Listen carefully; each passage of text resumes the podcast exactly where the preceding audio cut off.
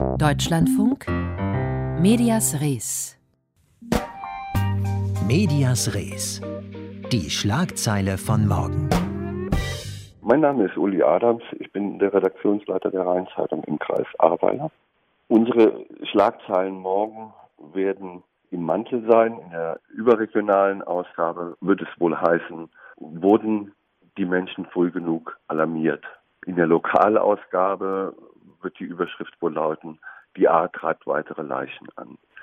Zu den Opfern, wir sind jetzt bei circa 130, muss man immer auch denken, dass wir hier eine Urlaubsregion sind.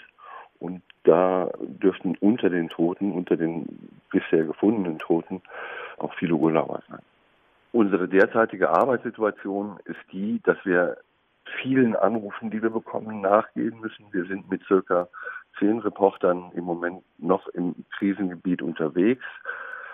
Die größten Probleme für die Menschen sind nach wie vor die Versorgung mit Trinkwasser, Leitungswasser und Strom und einem stabilen Mobilfunknetz. Und das erschwert natürlich auch unsere Arbeit besonders.